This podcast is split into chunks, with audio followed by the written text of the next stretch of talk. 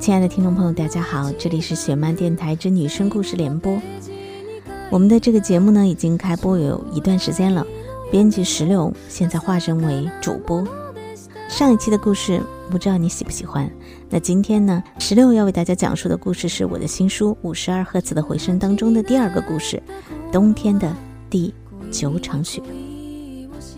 这个故事讲述的是一个叫做温馨的姑娘啊。他呢，因为家庭不是那么的幸福，所以在成长的路上，他走过了很多的弯路、坎坷。只是呢，在夏令营当中，他认识了很多新的朋友，从此也变得不一样。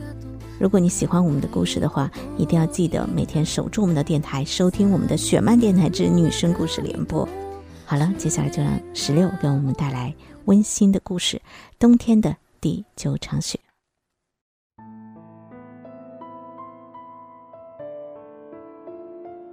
冬天的第九场雪，人物温馨，年龄十七岁，城市哈尔滨，关键词虚荣。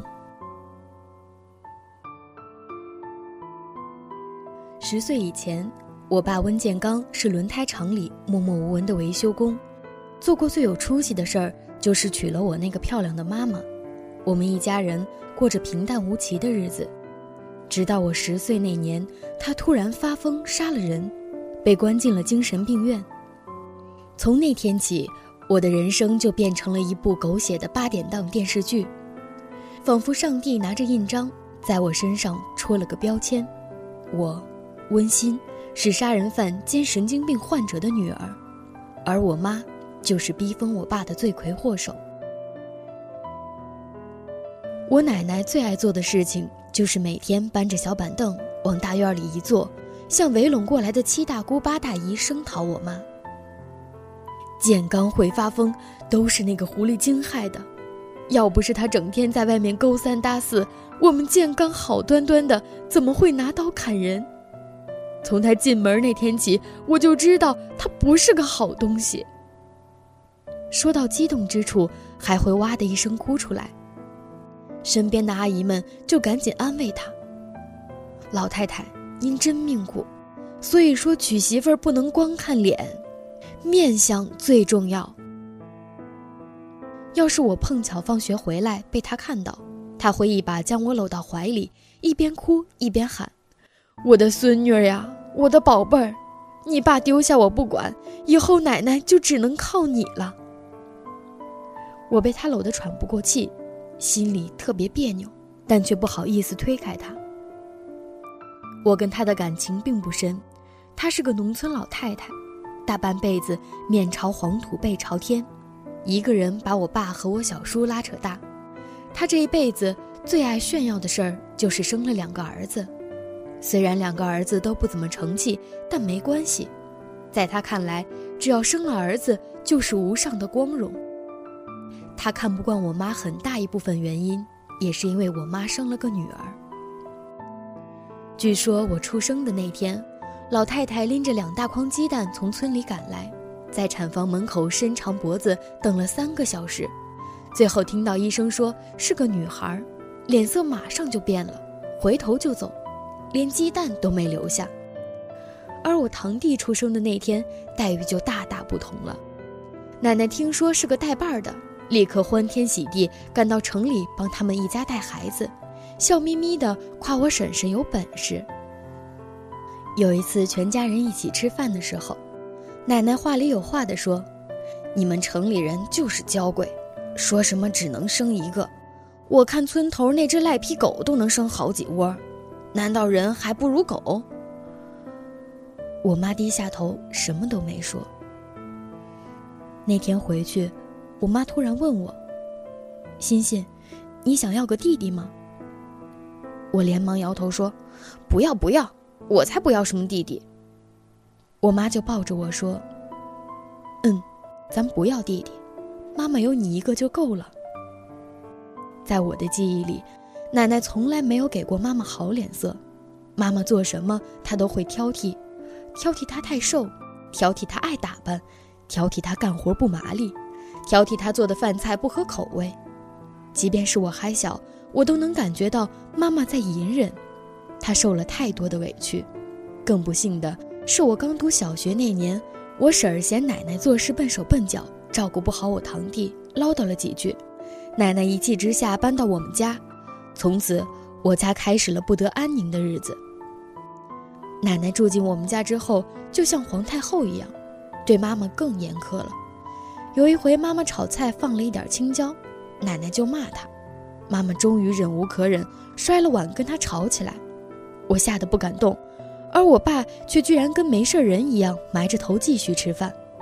我妈彻底崩溃了，指着他大声骂道：“温建刚，你还是不是个男人？你倒是说句话呀！”我爸的反应堪称经典。他端着碗专心致志地吃饭，仿佛什么都没听见。全世界只剩下他和他手里的那碗大米饭。不管我妈妈和我奶奶吵成什么样，他都像没听见一样。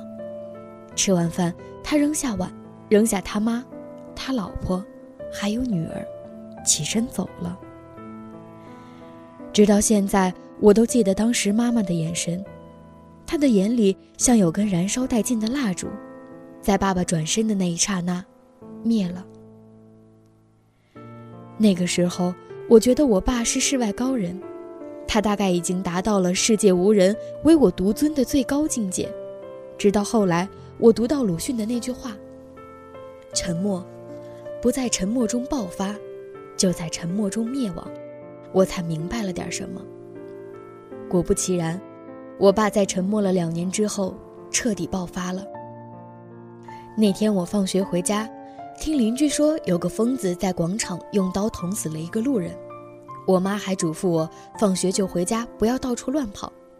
却没想到晚上就有警察来我家，把妈妈和奶奶带走。他们说那个杀人的疯子竟然是我爸。我清晰地记得那个冬天，哈尔滨的冬天总是长的让人绝望，雪下了一场又一场。警车从院子里开走的时候，我家忽然断电了。我一个人待在一片漆黑的家里，抱着自己蹲在角落里蹲了大半夜，直到我妈回来，从地上一把把我扯起来，把我推倒在床上，睡吧，明天还要上学。她的冷静出乎我的意料。从那个时候，我就懂得，人在最悲伤和最绝望的时候。是没有眼泪的。我爸没被判刑，而是被送进了精神病院。警察说，根据刑法第十八条规定，精神病人在不能辨认或者不能控制自己行为的时候造成危害结果，经法定程序鉴定的，不负刑事责任。我听大人们说，审讯的时候，警察问我爸有没有子女，我爸说没有。警察说。我们已经看过你的资料了，你有一个女儿。我爸一直摇头，说没有，他从来就没有女儿，从来没有过。我求妈妈带我去看他，在病房里，我爸像傻了一样，呆呆的，瞳孔没有焦距，见了我也丝毫没有反应。那个晚上，我从噩梦中惊醒，我梦到我爸提着刀来到我床前。我拼命地告诉他我是他女儿，可他根本不认识我。我伤心地想，也许我爸跟我奶奶一样，打心眼里不想承认我这个女儿吧。关于我爸为什么会发疯，谁也说不清楚。我奶奶则一口咬定是我妈害的。有天大清早，我还在睡觉，就听到外面吵吵闹闹的，我跑出去。看到我奶奶、小叔，还有好多亲戚都来了，要把我妈从家里赶走。他们人多势众，把我妈的衣服、鞋子全扔了出去。我妈就穿了件睡衣，头发乱了，拖鞋飞了，光着脚站在雪地里。那是我记忆中妈妈最狼狈的一刻。我妈是个很漂亮的女人，年轻的时候走在大街上都有人追着要签名。以为他是香港来的大明星呢。我从门边拎了一双我妈的皮鞋，跑到她面前，一把抱住她。这些平日里和我们在一个桌子吃饭的亲戚，都变成了张牙舞爪的怪物，朝我们扑来。我撕心裂肺地哭着，但我妈竟然一滴眼泪都没有掉。奶奶指着我妈破口大骂：“你给我滚！这不是你家！”我妈弯腰套上鞋，把我护到他怀里，小声地问我：“你愿意跟妈妈走吗？”我急忙点头，愿意。不一会儿，一辆宝马从巷子口开进来，停在我们面前。从车里下来一个男人，他帮我妈把行李放进后备箱。我妈二话不说，拉着我坐上去。在所有人瞠目结舌的表情里，男人带着我们扬长而去。那男人是我妈的小学同学，追了我妈很多年。得知她落难后，立刻赶来英雄救美。后来，他成了我的继父。我的继父是个煤老板，有钱没文化，最爱跟人吹牛。他二舅子的叔叔的弟弟的大学同学是某位国家领导，还跟他一起打过麻将啦。他邻居家的小儿子的干爹是哪个黑道大哥，当年一起喝过酒啦。他最爱吹的是我妈这个大美人儿。当年如何对他芳心暗许，投怀送抱？屁！我当时听了都觉得搞笑。我心里清楚，要不是被逼无奈，我妈才看不上他。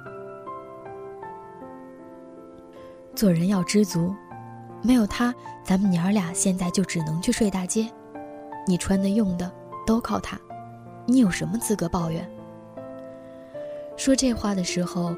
我妈正在厨房里给他做水果沙拉，一个大男人不能自己拿着吃吗？非要切成小块放在嘴里他才吃，恶不恶心？偏偏我妈耐心特好，把他服侍的跟皇帝一样。他跟狐朋狗友整夜打牌，我妈就坐在边上陪着，时不时还往他嘴里送水果。每当这个时候，我就心酸的想，我妈这样跟丫鬟有什么区别？我跟继父的关系一直不冷不热，他知道我不喜欢他，当然他也未必喜欢我。平时在家里，只要我妈不在，我俩可以一整天不跟对方说一句话。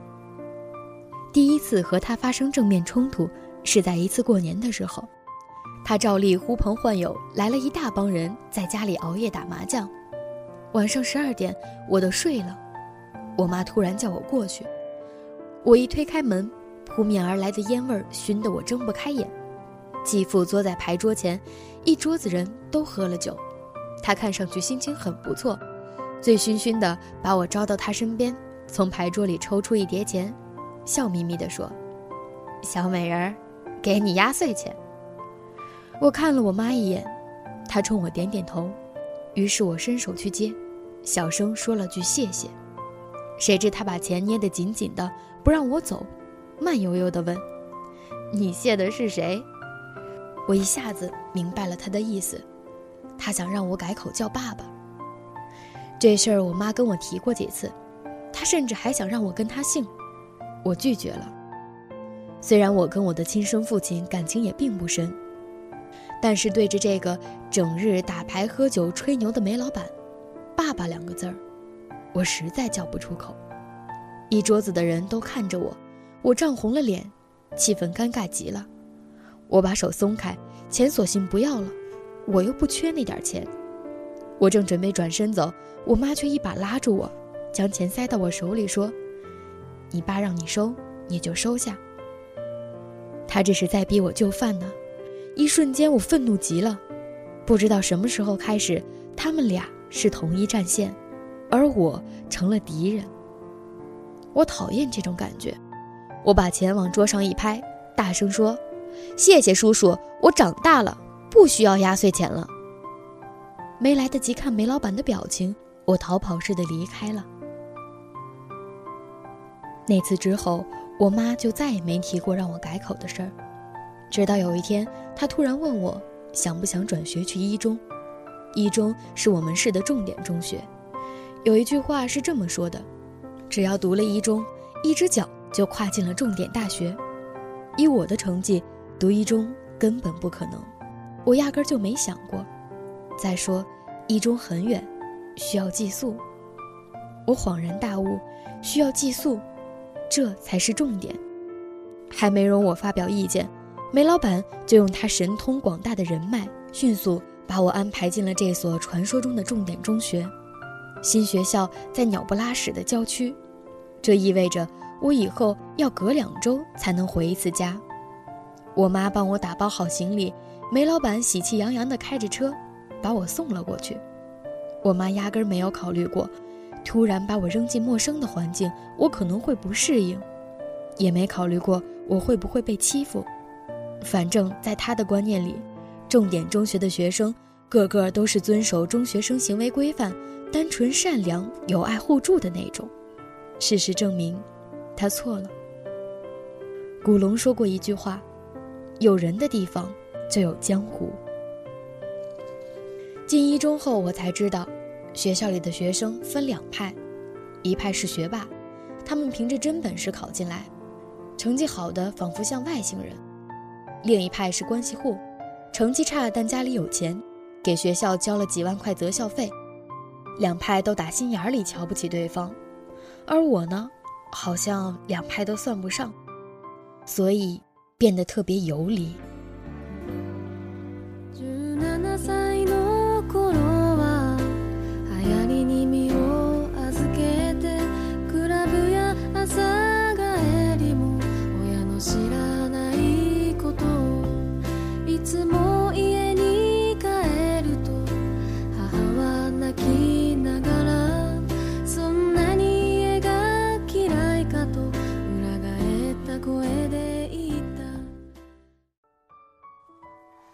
不知道大家是否会喜欢我们这样的联播故事的形式？如果你们喜欢的话，也一定要通过我们的公共微信拼音的“饶大话零零幺”的留言板来告诉我们。啊，也可以通过荔枝电台、喜马拉雅电台的留言来告诉我们。喜欢的话，我们可以在今后的节目当中为大家多多放送好听的有声故事版。OK，今天节目到这儿就结束了，感谢十六，也感谢所有朋友们的收听，我们下次再会，拜拜。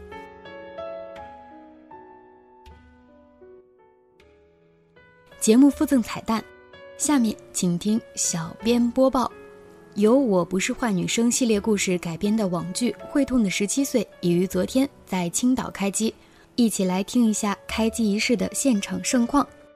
这是我参加过的最隆重的开机仪式，那我这一辈子也没参加过几个就是了。嗯，特别谢谢嗯彼岸春风还有优酷，可以把我十年来一直累积的这个。女生成长故事搬上屏幕，而且特别感谢我们台湾来的张金明导演，他非常认真，所以我相信就会是一个非常不错的作品。同时，我也特别感谢我们这次的演员，因为我们是八个单元，其实有很多的演员他们的戏份都不是很重，但是呢，却专门为了我们这个戏，呃，飞飞来飞去的来参加我们的这次拍摄。还有我多年的书模周游和温馨，特别是特别谢谢他们，嗯，啊，来帮助我们完成这一次梦想。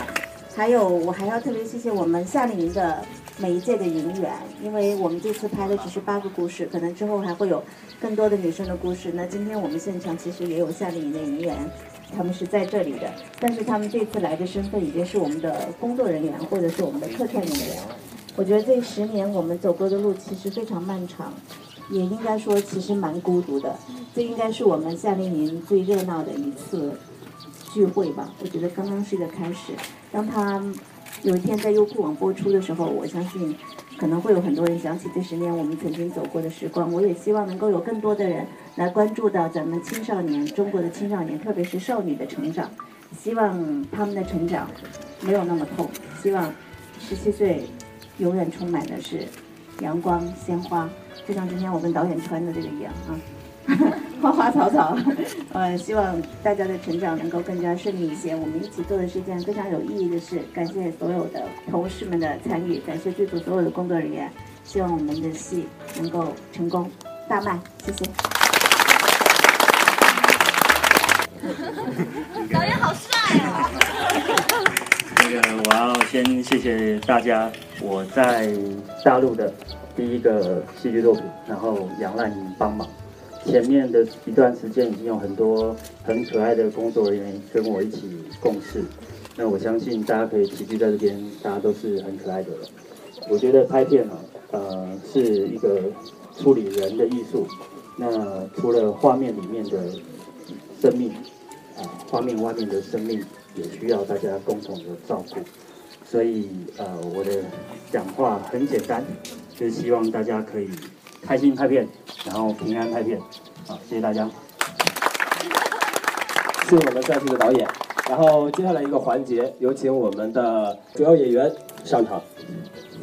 来，首先请我们男一号周游老师，我们的女一号文心老师，我们的王子乔扮演者郑业成老师，我们的阿梦的扮演者王一哲老师。好，那我们就呃每个演员我们自我介绍好不好？呃，从这边开始吧。好紧张，也很荣幸能来到这个剧组，然后参与这个汇通的十七岁。我会很好的完成这部作品，然后也会很用心，然后把这个扛鼎之作扛在我肩上。大家好，我就是雪漫姐多年的书魔温馨。对，记得当年认识雪漫姐的时候才十七岁，当然一年之后，当今年十八岁的时候来拍这个会痛的十七岁，对我觉得非常荣幸。首先，真的要感谢雪漫姐，感谢导演，感谢优酷，然后感谢缘分。我希望大家能看到我们成熟蜕变，然后有演技、有发挥的样子。谢谢。呃，大家好，那个我是郑业成，这次呢很荣幸的能参与到这个这么庞大的一个剧组里面，也我也是第一次参加这么隆重的一个开机仪式啊，也很荣幸。然后我就 好好拍戏，认真工作，争取让学曼姐们满意。嗯，大家好，我叫王一哲，这次扮演的是田梦。我觉得很有幸能够参与到别人的十七岁，然后嗯，享受不一样的快乐、惊喜，还有一些伤心和难过，嗯，更主要的还有一些痛，所以我会跟兄弟姐妹们一起努力。听完开机仪式，你是不是也对网剧《会痛的十七岁》充满了期待呢？学漫电台也会对网剧进行持续关注，更多消息会在今后的节目中陆续为大家送上，请大家多多关注。